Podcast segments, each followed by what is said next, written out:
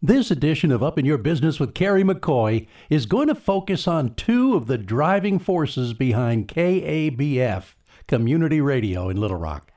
Little Rock is very lucky to have Wade Rathke and John Cain in positions to put together a radio station with so powerful a signal and such a dedication to the public and community that shines through in its very diverse programming.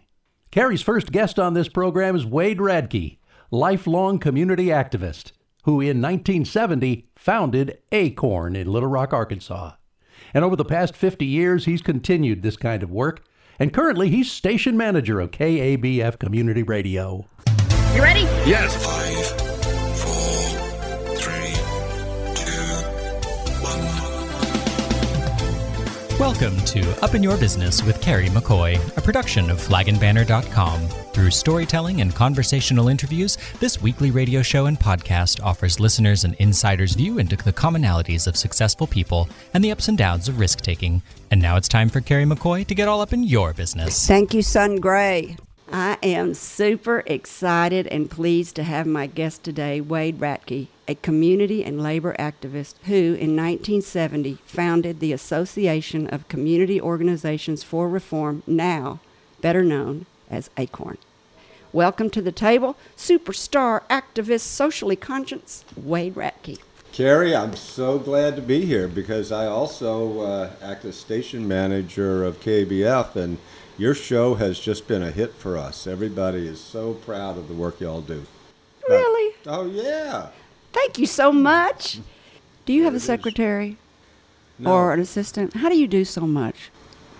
You know, the the key thing in terms of particularly international work is it wouldn't be possible without things like Skype, which is a free phone call system, email, which means that you can communicate very quickly with people. The fact that English has become uh, lingua franca in the world now, so there are many people who know English, uh, even in India. India, obviously, English is a secondary language, but Kenya is also... Uh, My organizers in Italy and France uh, all speak English, so that's, for me, who's try- trying to barely get through on English, that uh, makes a big difference, but uh, you have to be well organized.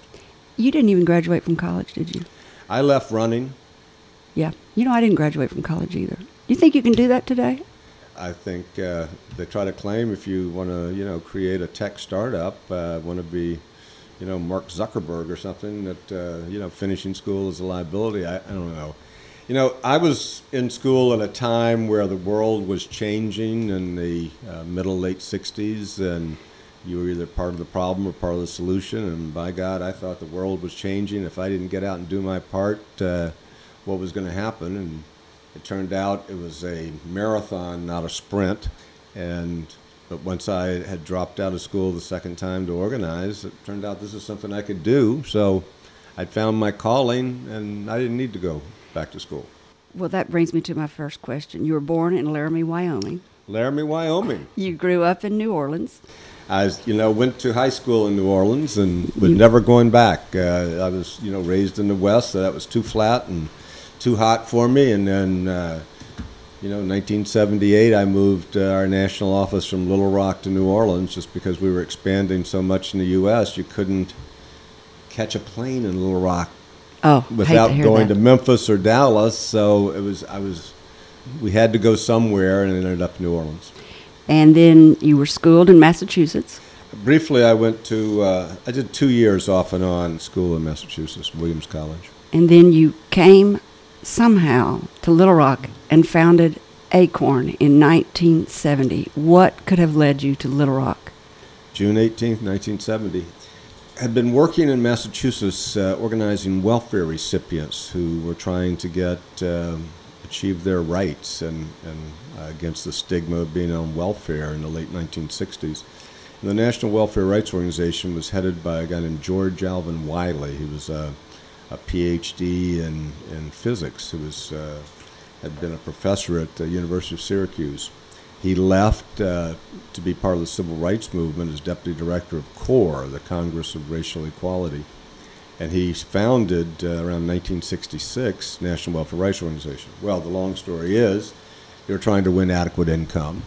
And he had raised some money in New York for what he called a Southern strategy, because the two congressional people that were key to increasing welfare benefits were Russell Long, who was a senator in Louisiana at that time, and Wilbur Mills in the second congressional district of Little Rock, Arkansas, yeah. Right. So he knew I'd spent time in the South. Uh, he was speaking. I was uh, running Massachusetts Welfare Rights at the time, and he was speaking at Harvard, and I saw I saw him, you know, about twenty feet behind. It was a very bitterly cold night, and he was uh, talking to my uh, woman who's my ex-wife, and uh, I asked uh, her later, well, what was George talking? He said, wouldn't you like to go back south? Because she was a New Orleans girl. You know, you don't want to live in Massachusetts, do you? Well, once I found out what he was talking about, he was trapped. He'd raised this money for a Southern strategy, and he didn't have anybody who was willing to go to the South.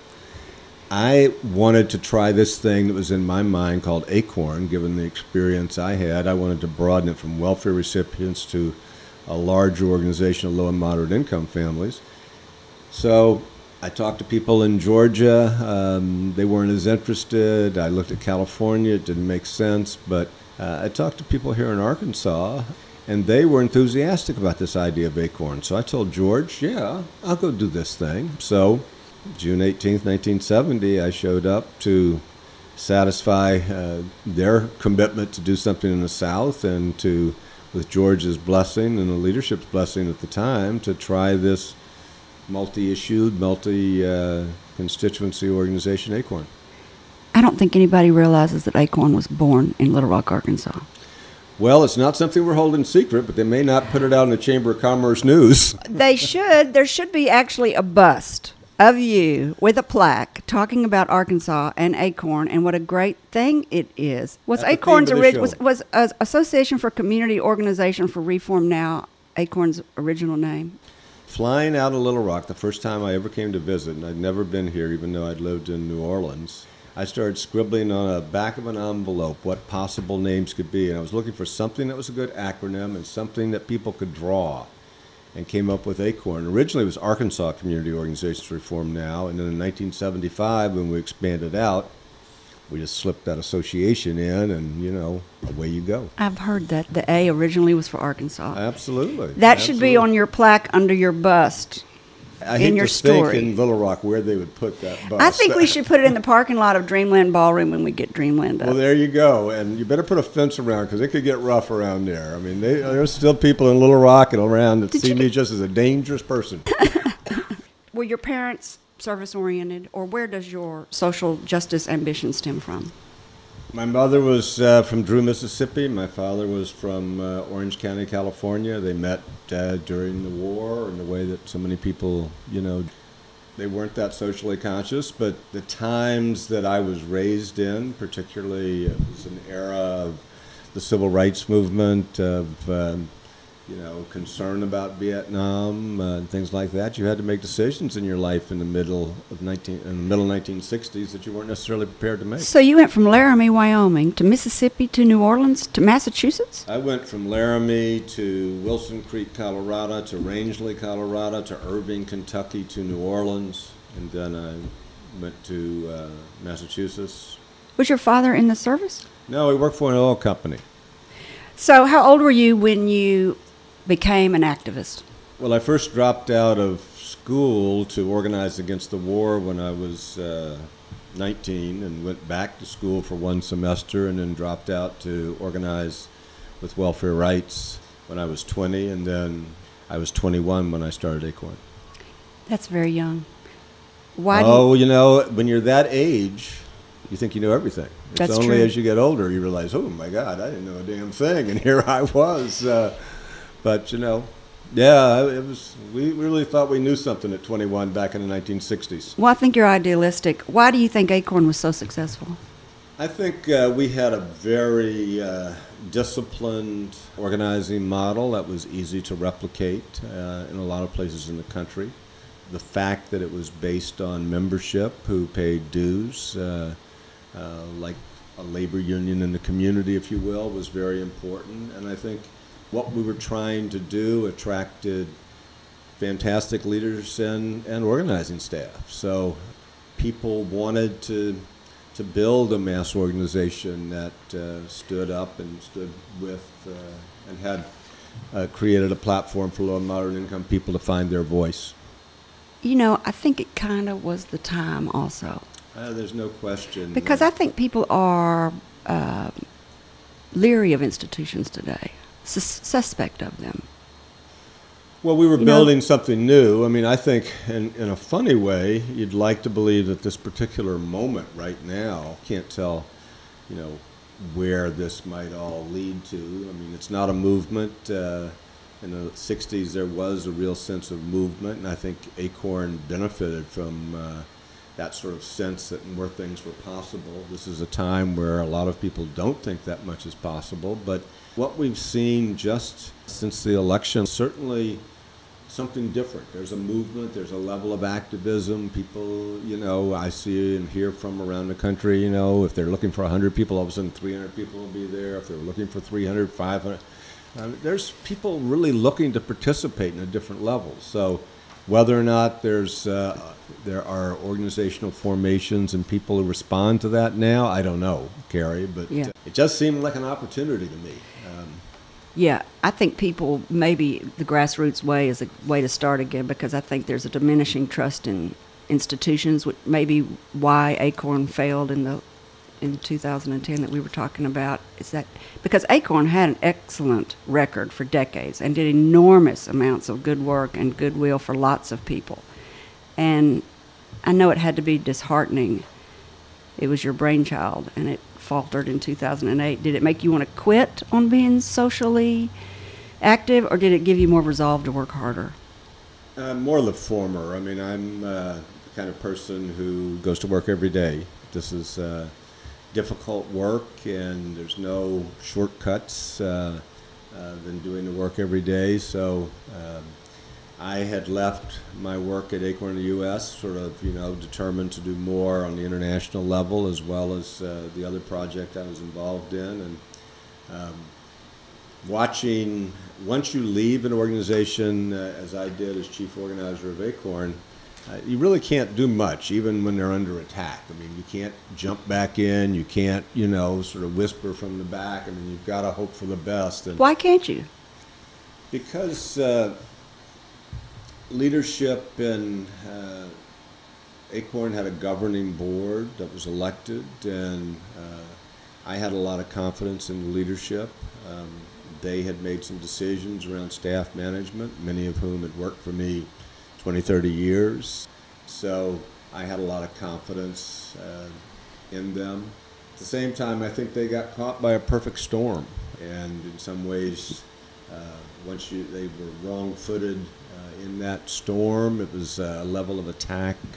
Uh, a lot of the people, I think it was disoriented for them. A lot of our friends and allies ended up not standing with them, whether in Congress or in financial and business sectors. Uh, A lot of the agreements we had with banks and others uh, because they were caught in their own problems and the bailout. Uh, it was exactly when the banking...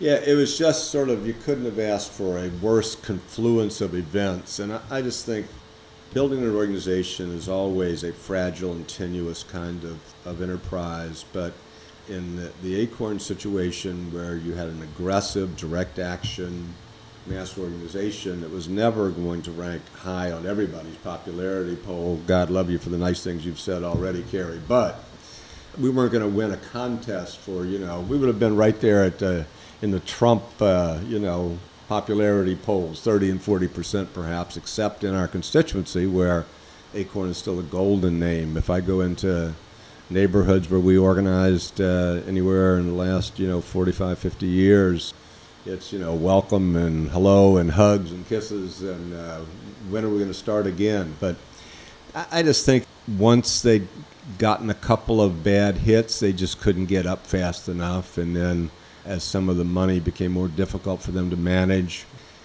I'm not saying it was the same decision I would have made. I would have been foolish enough. I'm old school. I would have, you know, they used to have a... A, a rule in unions, a rule of seven, as long as there were seven, because when the union is on strike and you get beaten, there goes the union. But there's a rule in many uh, union constitutions that the rule of seven, as long as there were seven members still ready to pay dues and say there was a union, then you had a union and you could come back. I was more of that old school. So I would have, I've often said if if I'd still been running Acorn when it went through the attack in two thousand nine and ten, I'd probably be the last person collecting the last ten dollars a month dues. And um, would it have been different? I don't know. But the important thing is that you have to keep working for change. You have to keep trying to organize. You have to keep going to work every day. And you, you know that op- as a small business. How do you stay business. optimistic? I do find sometimes that stuff after the two thousand eight banking crisis and the fall of Acorn, that sometimes I've, I do get a little listless and kind of think, what's it all about? And how do you stay motivated to keep striving for change? Well, I think the important thing, people often used to ask me, well, what do I get from my dues? Well, you get the opportunity to work together with other people and the opportunity to fight. You get the chance to fight for change. There's no guarantee you're going to win. In fact, the whole notion of fighting for social change is you're going to lose more than you win. So I was either foolish or lucky enough to always believe the odds were against us, uh, not for us. And in the first years in Arkansas, where I mean, the first organizing committee we ever put together in Pine Bluff was broken up by the Klan. You what? Know, Boyce Alford uh, was a legislator from down in Pine Bluff, uh, used to go in the legislature in the early seventies demanding uh, resolutions be passed that you know, where we had to you know, deliver our membership list to them. Well, you know, none of that was constitutional or legal, but it was all you know, red baiting and, oh, you know, the communist scourge. And, uh, you know, the, they were all in the early seventies, you know, wild and foaming at the mouth, and that's just the way these things are. So I just had a different perspective. I mean, part of conflict is what comes with building an organization like an Acorn. Not like a radio station or not like a coffee house, but certainly with an Acorn, you know that you're in for a hard slog. Are you still open to suggestions on new ideas? Every day. I mean, if you're not learning, I mean, one of the, the exciting things about doing the work I do is Uh, you literally learn something every day. Uh, you get to meet new people. You, if you don't, if you're not growing, you're dying. So if you're not adapting to new technology and new ways of doing things, uh, uh, you're not able to build organization. You know, getting ready for this show, I was like, you know, they're doing this show every week. Is you know, it's kind of takes some work. On my interview show, when people call me and said, fifty-two weeks a year, I can fit you in sometime. Yeah. Yeah. Yeah, so you're you're like, you know, you have to do your homework. It's kind of like going to college. You're like, oh, I've got Wade on. I've got to go do research and learn about Wade. And every time I put it off, and then when I do it and the show comes, I am so happy to do this show because I learn so much. I did not know Acorn was founded in Arkansas. I did not know anything about you until I read about it, and I'm so inspired. I am a well-kept secret, and if you didn't have such a great show here, I would have been able to keep that secret longer. Wade Rathke, community activist for sixty years and station manager of K A B F. As we look at the other side of the desk from K A B F Community Radio, it's program director John Cain, who for over half a century has been in Little Rock Radio, began at an A M radio station in Little Rock in nineteen sixty, and now is program director of K A B F. John Cain. Tell us how you came to be the program director at K A B F Public Radio. Once I determined to uh, do some positive things about things I never thought I could do things about before, but realizing that I had to change from commercial radio to public radio to do it. That was the beginning of a preservation initiative for me. It's how I became a preservationist, bit by bit. But to start that, it was at K A L O when I went and asked for a position, not to be described as a top forty disc jockey, but realizing there was an opportunity there because although it was a small station, it was one of the first signals in the city, I think the first, about nineteen twenty-eight, maybe twenty-nine, A M station, one thousand watts. In the daytime, five hundred at night. So here I am, midnight to five a.m., doing basically the kind of programming that changed the perception of African Americans, mostly me, because I could reach out and get the product. People were looking for places to get that kind of stuff, black theater, not comedic stuff that made us look like buffoons, but stuff that really opened up their souls and they could express themselves. That's how I really got into radio. So the artist was the focal point. It wasn't about me. I'm basically an engineer at, right, at night reading meters, but I got five hours. On the, ra- on the radio? On the radio. I put everything in there you could imagine. Jazz, blues, rock, Captain Beefheart. I might play anything, but it changed the dynamics of Top forty radio. Before that, there were no ratings for nighttime radio. After Sonny Phillips and K A A Y and those guys came on and they sh- cut back on the power at sunset, they assumed that there were no off, no no audiences out there. I wound up with a, with captured audiences, nurses, the professionals working at night, people out and about at night. This is a great place to take a break. When we come back, we're going to talk about John's life and hopefully get him to tell us some stories about the Cultural Revolution of the nineteen sixties and seventies. With different businesses slowly getting back to open hours for the public, you need help in encouraging your employees and your customers to stay safe by supporting social distancing. the flag and banner dot com has social distancing floor decals. See all the styles we have and the uses for them at flag and banner dot com. And don't miss the twenty percent off in-stock merchandise coupon code on the website. It's easy to find. And remember this, if you're working from home and attending online meetings, flag and banner dot com has the office backdrop you need to look professional and ready to work. the flag and banner dot com. You're listening to Up in Your Business with Carrie McCoy. I'm speaking today with K A B F's program director, Mister John Cain. So, John, you already told me you were born in Wrightsville, Arkansas, but you haven't lived in Arkansas all your life. There was a time you did community theater and jazz preservation mm-hmm. in, I think, I read Alabama and Georgia. Birmingham, where I did most of it, darling. Yeah, Birmingham, Alabama. I want to tell our listeners that he calls me sweetie, baby, and darling every time you talk to him. He's a hip, cool cat from, I'm waiting for him to say groovy, from the sixties. So, all right, how, you had already gone into radio in the nineteen sixties at, what'd you call it? K A L O. K A L O, yeah. K A L O. Mm-hmm. Not Cokie. Not Cokie. I, I never went to, to Cokie. I talked, I listened to Cokie, and I listened to Beaker Street. Yeah. I did, too. I love Beaker Street, too. Mm-hmm. But Cokie didn't have much uh, intellectual stuff in my head. My head was getting like that, Carrie. Well, roaring. You're a good reader, and you'd seen the world. So, so really, Cokie was more intellectual. That's interesting. I mean, K A L O was more intellectual. That's interesting. Mm-hmm. But you didn't stay. You came back to Little Rock in But nineteen- I stayed eight years. Eight years. Eight years. It was eight years I got community theater and all that preservation stuff. Did you do any acting? I was the chairman of the board of the Black Power Theater, so... I did You're always the chairman of the board somewhere. I did a lot of fundraising, and I was good at producing because I just worked hard to, to get good shows and get musicians gigs that were not there before. And so that jazz community started to grow, man. It just impacted all of the other art disciplines. When I went down there, Carrie, I had a choice of living in the city, Birmingham proper, or uh, the Burbs. So what I did, darling, I rode into the city every night, five miles on a bicycle. Just like you are today. Mm-hmm. And, and why so, did you do that? Well, I had to prove a couple of things to myself, that I'm going to Birmingham, Alabama, and I really need to be just dedicated. I couldn't rely on somebody else. I had to do this the way I could do it. I know I can do it, and I just had to prove it to the people. That was the easy part. It did become uh, overwhelming as I started to interact with a lot of different disciplines, artists, you know, sculptors. So I had to change my way of going to work. Now, I'm getting up at ten thirty at night. I'm going to work. On a bike? On a bike. Why not a car?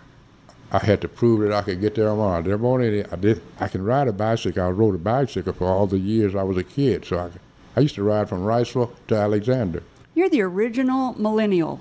So so I just had to prove it to myself. It's not like I got to get there. And you weren't afraid? It's so late at night in Birmingham, Alabama. They're not exactly really nice to black people down there. Well, I'm a night person. Especially back I then. Actually, yeah, I actually live on both sides of the, the clock. The clock?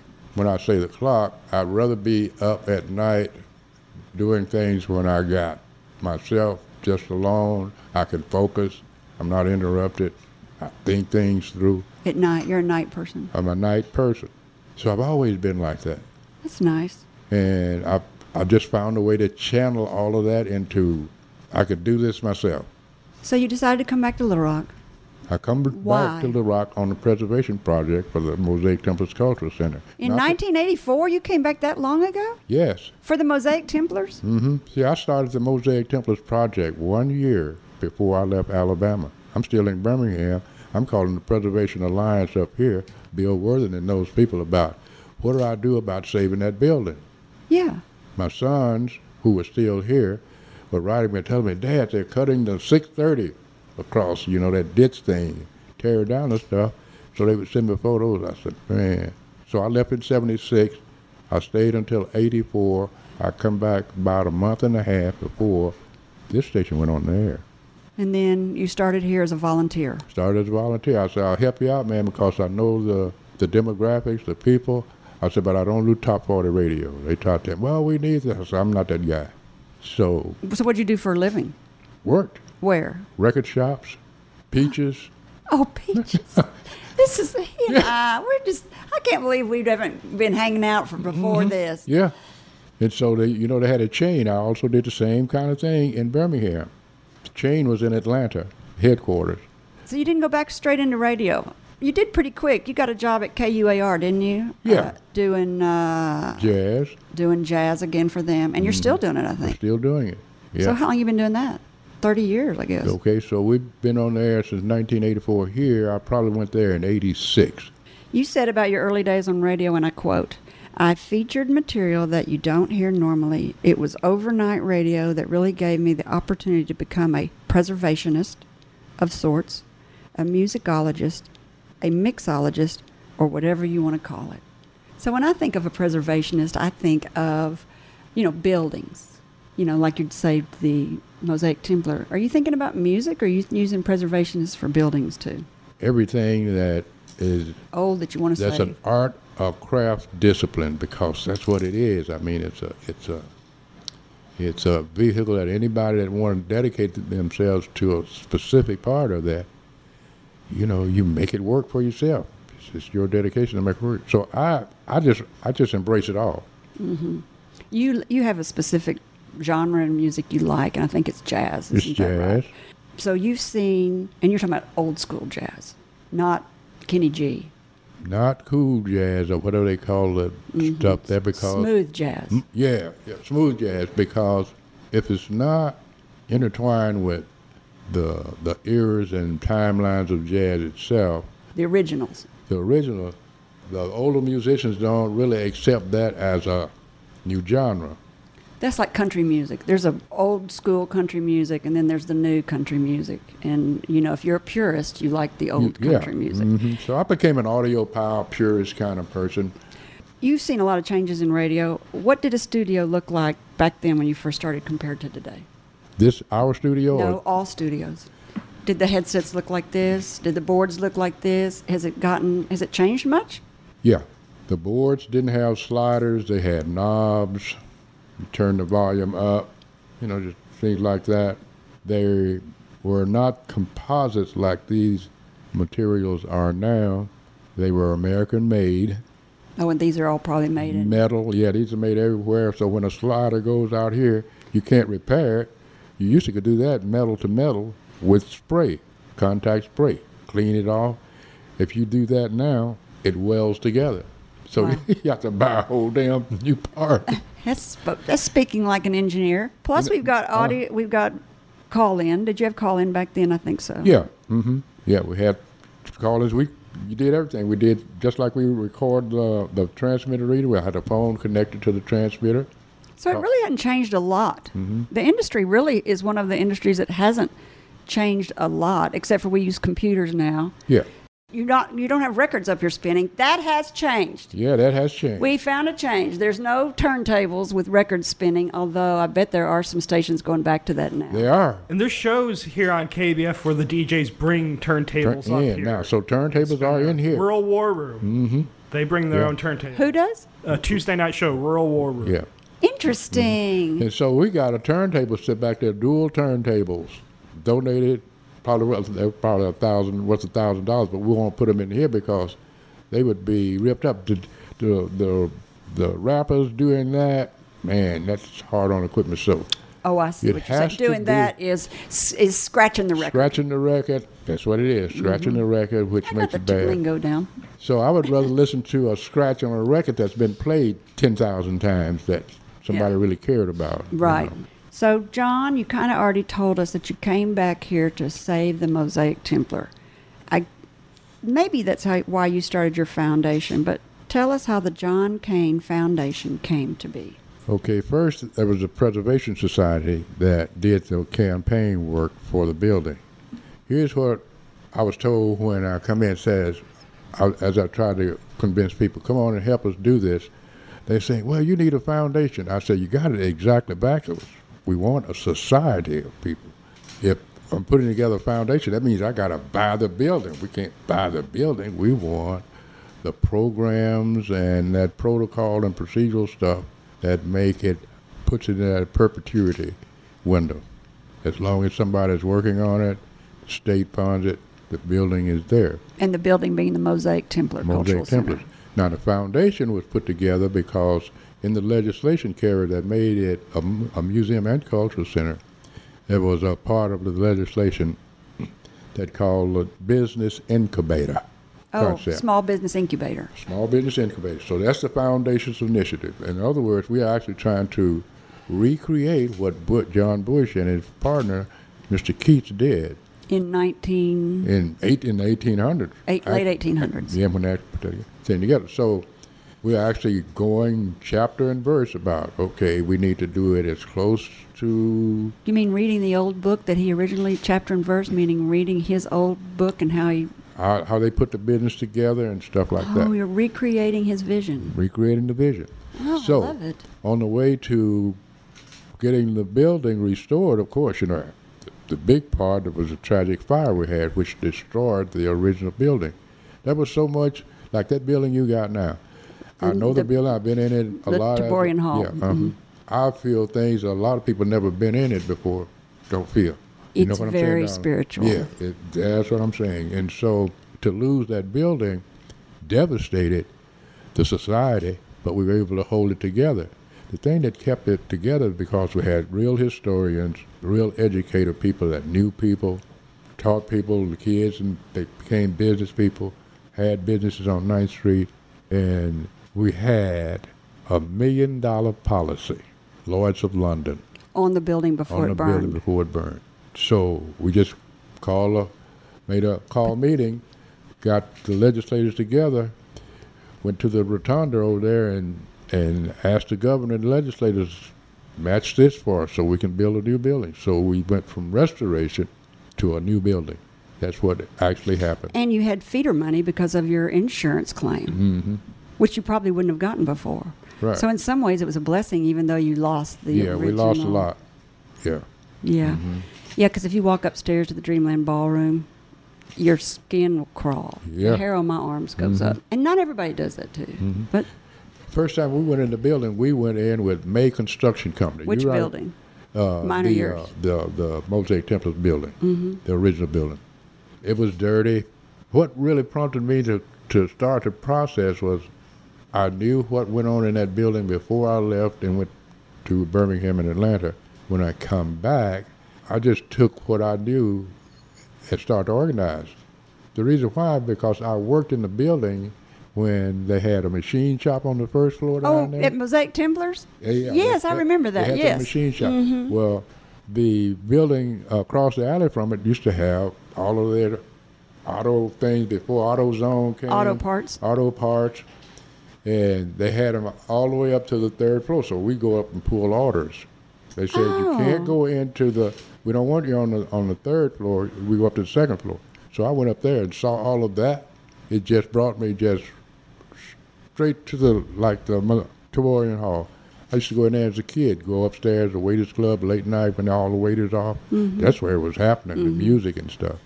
And it just made me really work hard. It took four years now. Once I after hit the ground you got the, here. After you got the million dollars, it took four no, years? No, no. After I come back from Birmingham, okay. it took me four years to really organize. People said, come on and help us. That's how we got our five oh one c three. We got the right people who wanted to see that happen. That's how we did it. That takes some organizational skills right there. Well, dude. We were timely in that Backyard Burger wanted to come in from Memphis, buy the building, tear it down. When they did that, we made a call to action. David Jones with Flake and Company. Mm-hmm. And my gosh, I can't think of his name now, but he worked... Uh, Bill Worthing? Not Bill Worthing. Worked for... Uh, he owned the building. Oh, he owned the Mosaic Templars? He actually owned the building. We got a partnership agreement with him and the build and the city to help the society save the building. Well, that was nice of you. So, yeah, so we asked him. We didn't have office space. The city gave us office space at second at, at Markham and Maine. Is that the Arkansas Heritage Building? Mm. Mm-hmm. Was it the Arkansas? Because I, I know the Arkansas. Because I know right now it's it's under your building is in the Department of Heritage. Yes. Mm-hmm. Mm-hmm. Yeah, but because your emails say Department of Heritage. Yeah, but there was we didn't have office space. Tommy Jamison was instrumental in that. Once we got the top architect in the state, yep. Restoration, we felt good about all of these developments. We kind of celebrated amongst ourselves. I mean, there wasn't much you could do. What's next? What's the next thing we do? And that's how we rolled that thing out. Well, organizing people for a building is hard. It it's is. Not like, you know, sick children or starving children or it's a building with, it's very important to save, but it doesn't quite pull at your heartstrings like some other nonprofits do. So I really admire you for doing that. What made you decide to do the John Cain Foundation? Well, the John Cain Foundation wants to do this incubator business breakout. So we're developing programs to help start up businesses.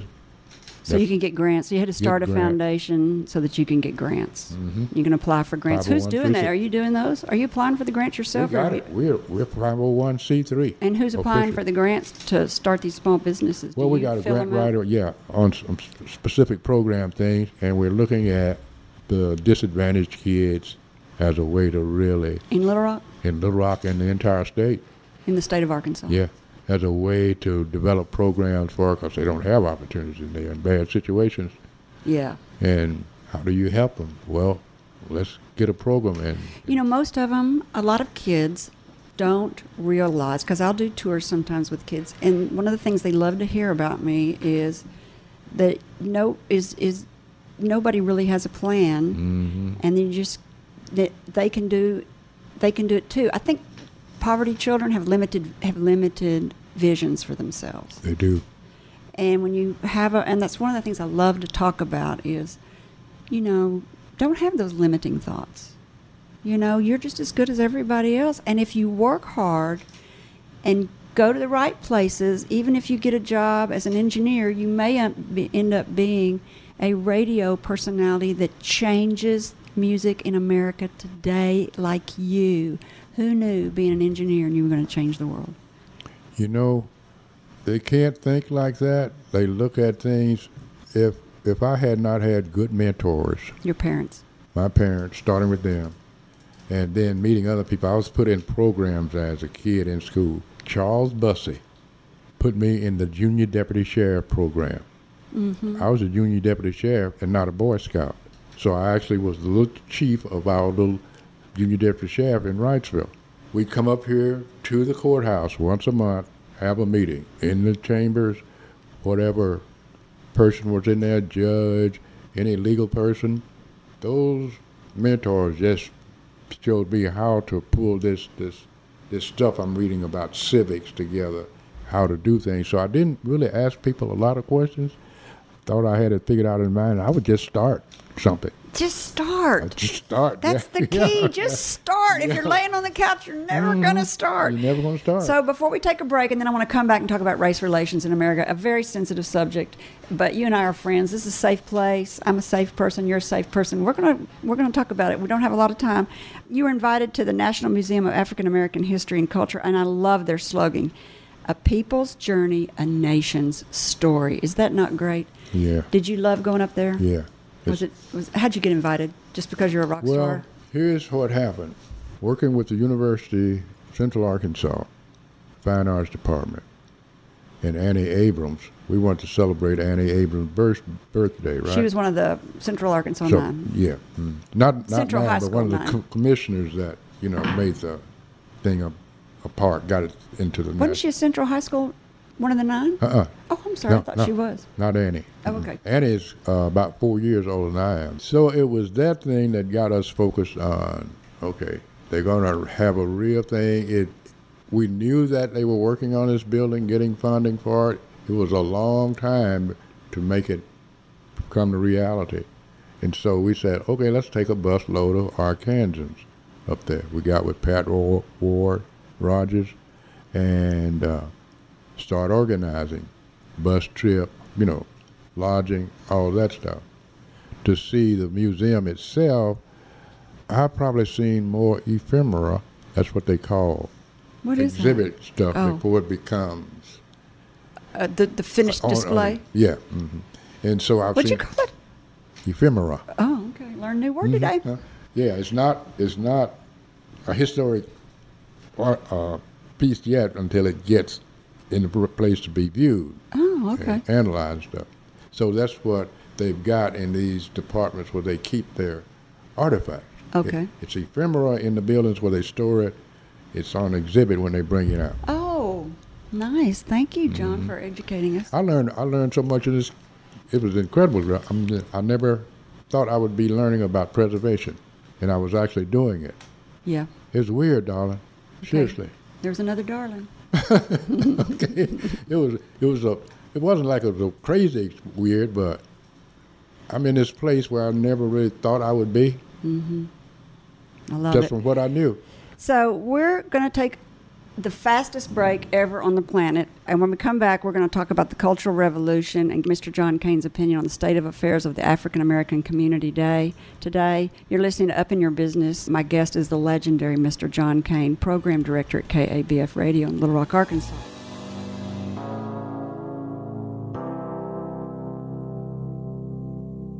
It's patriotic season, and bunting makes a real impression in your neighborhood. It also has practical applications for crowds. By land or by sea, we have all your flag needs covered at the flag and banner dot com, your flag display experts. Open Monday through Friday, eight to five thirty, and Saturday, ten to four. Carrie McCoy, I'm speaking today with K A B F's Program Director, Mister John Cain. So you've seen a lot. You're like a millennial. You walk everywhere. You ride the bus. You're an eighty-year-old millennial. You live downtown. You're living the life that all millennials want to live these days. You've always been hip, darling. Well, thank you. You're welcome. You've always been hip. I mean, you you really have. But I learned it from nature, Carrie. I'm a, I'm a naturalist, if you want to call it that, but I grew up in the what we call the country now. I didn't grow up on a plantation. I didn't. I was poor, but I worked all the time, so I had money in my pocket. My honest money. Honest money. Honest money. I worked for it. I didn't do something crazy just to get it. I had my grandfather as a mentor. Your father. My mother. Where's your father? He, he passed in. Dad passed in seventy, nineteen seventy. My mother passed four years ago, so she lived. She died in ninety-four. Well, how old was she? Na she was oh, in ninety-four. She was ninety-four. She was, oh, she was not. She she was ninety-four when she passed. So she lived forty plus years after my dad passed in nineteen seventy. He passed on a stroke. Well, no wonder you got such good genes. I'm a lucky guy. You are. You keep saying that, and you just keep saying it, brother, because that's what makes you lucky, right there. Okay, I'm going to give a warning. For the next few minutes, you and I are going to have a candid conversation, an uncomfortable conversation for some. So this is a warning to our listeners. But anybody that knows me at all knows that I'm a safe person. This is a safe place. This is not to say that everyone has to agree with me or John. After all, this is America, and everybody gets to have their opinion. So let's start with what I think is the hardest question first, and then we'll lighten up. Something people don't like to talk about is racism, mm-hmm. and it goes both ways. Mm-hmm. I mean, behind yeah. the Taborian Hall, I found out the hard way. I'm the white girl that bought a significantly important African-American building, and I, I just want to say that it kind of hurts my feelings. I wouldn't worry about that. You're done. You're doing the right thing. Were it not for you, Carrie, that building would not be there. Oh, See, that's what I want someone to tell me. Thank you, John. You and I are both interviewed in the Dreamland documentary that's airing on P B S, and I see you every week at this radio station. So we have become friends and sometimes talk and sometimes rant about black and white relations in America today. Our discussions often end with you saying, "We can't forget our history lest we repeat it," and me saying, "White people want to quit feeling guilty about what our ancestors did and move on." Can you speak to that? Yeah, I can.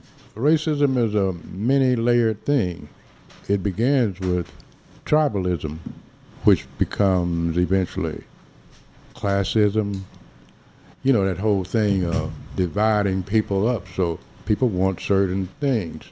Once I really got the definition down of what this is, instead of hating, I just decided to embrace everything. The things that I don't like, well, you know, I just get away from them. I want to, I'm looking for the positive. You really are. So rather than, than be fighting with people about my rights, I'm just going to do what I think is the right thing. So I can embrace it all and make a decision that way, not have popular opinion change my way of living. Mm-hmm. When I, when I say that, I mean, that's why I want to stay close to nature. So when you see me walking down the street, I'm not actually looking for a ride. I'm actually assimilating nature. So don't offer him a ride if you see him. Don't offer me a ride. I'm going to get where I'm going. And live uh, forever. On a snow day, I might walk three miles to get here when other people can't or won't come. So it's, I'm, I'm, I'm driven by nature, really. Mm-hmm. Most people think I'm just being casual about it, mm-hmm. but I'm not. Mm-hmm. I prefer cooking my own organic food the way I want to eat it. And he is an eighty-year-old millennial. After the sixties and seventies revolution, I think many people thought equality for all at last. I know I felt that way. I know L B J thought that when he tried to create what he called a great society. L B J's quote is as follows: "A great society is to build a great society, a place where the meaning of man's life matches the marvels of man's labor." You are exactly an example of that, because you work hard and you've had a wonderful life. But shortly after L B J passed the nineteen sixty-five Voting Rights Act became the era of riots and destructions of property by African Americans on their own business districts and neighborhoods. You were a young man living during that time. It was a little before my time. Can you tell us how you felt and give us your theory on what happened? I was uh, scared about, you know, it happening in my town. When things are, when you're removed from things, Detroit on fire, it wasn't as serious, but although I'm getting friends returning home because they lost their jobs, they lost things, they wanted, they made a reverse migration. Oh. See, the migration of blacks to the large cities went on for about seventy years. How many years? seventy. Yeah. And so when L B J implemented that policy and, and stuff, and and people didn't get what they wanted, that's when the large cities went on fire.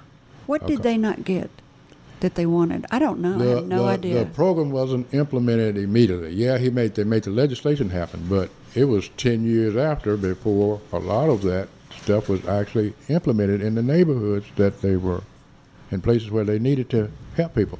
Oh, really? Yeah. For instance, in nineteen sixty-two, I saw Grambling College football team on T V.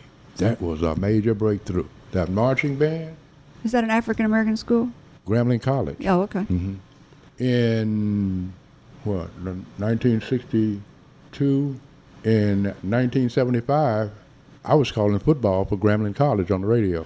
Oh, my gosh, I am going to rewrite so your bio. So I did that about five years. The thing I'm trying to show you is, yeah, he implemented legislation, but it took a while. And so people like me waiting to see this happen, it never happened. I was still doing the same things I wanted to do, just striking out on my own. Were you frustrated? Yeah. But you didn't want to burn your city down. I didn't want to. I never. I never burned city. Never burned. Never. Never do anything. I did anything that took me on crazy, frustrated marches. Now, when Acorn came into being, in nineteen seventy, I was one of the few people outside of the usual block of on-air people that talked about their programs and stuff. They couldn't get any any help. The local news, T V news, called them that local group. They wouldn't identify them as, oh, this, this is an organization out here. And I don't think a lot of people know Acorn. The A originally stood for Arkansas. Yeah. Yeah, and it became a nationwide program. Nationwide program. Started by, the, started by the same guy that started this radio show. Yeah. Mm-hmm. So to be doing that was, I guess, what I was supposed to be doing. I was supposed to be out there, out in the street burning buildings. I went on a few marches in Birmingham. But Acorn wasn't just about black people. It was just about, about poor people. Poor people, yeah. Marginalized people, uh-huh. losing their housing. Which I guess probably was mostly African Americans, probably. A good part of them. Look at what happened to ninth Street. Yeah. And it impacted. And then they moved a lot of the people out to the suburbs. That's where they usually wind up. But... yeah, when I moved down there to ninth Street, I learned from, you probably know him, Milton Milton Crenshaw. Yeah. He, he mm-hmm. was the first gentleman to come see me. And he took me down and showed me where his building was and where his wife and him had lived and all of that. And he said he lost his business when his customers started shopping on Main Street. He said, I lost all my customers. So after desegregation, I learned from being down there that the African Americans began to shop on Main Street. The white people decided to do white flight and moved out to the suburbs because the African Americans were shopping on the Main Street.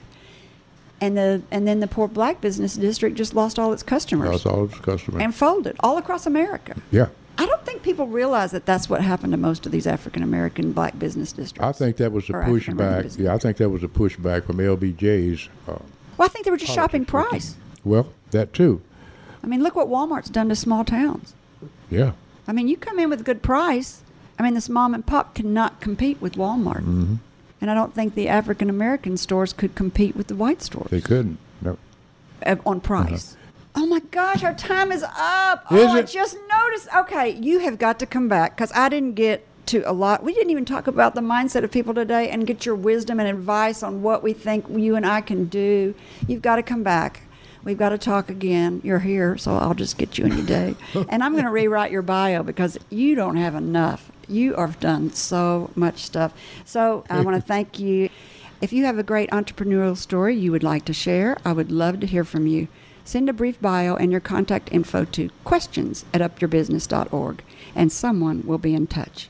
And finally, to our listeners, thank you for spending time with me. If you think this program has been about you, you're right. But it's also been for me. Thank you for letting me fulfill my destiny. My hope today is that you've heard or learned something that's been inspiring or enlightening, and that it, whatever it is, will help you up your business, your independence, or your life. I'm Carrie McCoy, and I'll see you next time on Up in Your Business. Until then, be brave and keep it up. You've been listening to Up in Your Business with Carrie McCoy. For links to resources you heard discussed on today's show, go to flag and banner dot com, select radio show, and choose today's guest. If you'd like to sponsor this show or any show, contact me, Gray, that's G R A Y, at flag and banner dot com. All interviews are recorded and posted the following week.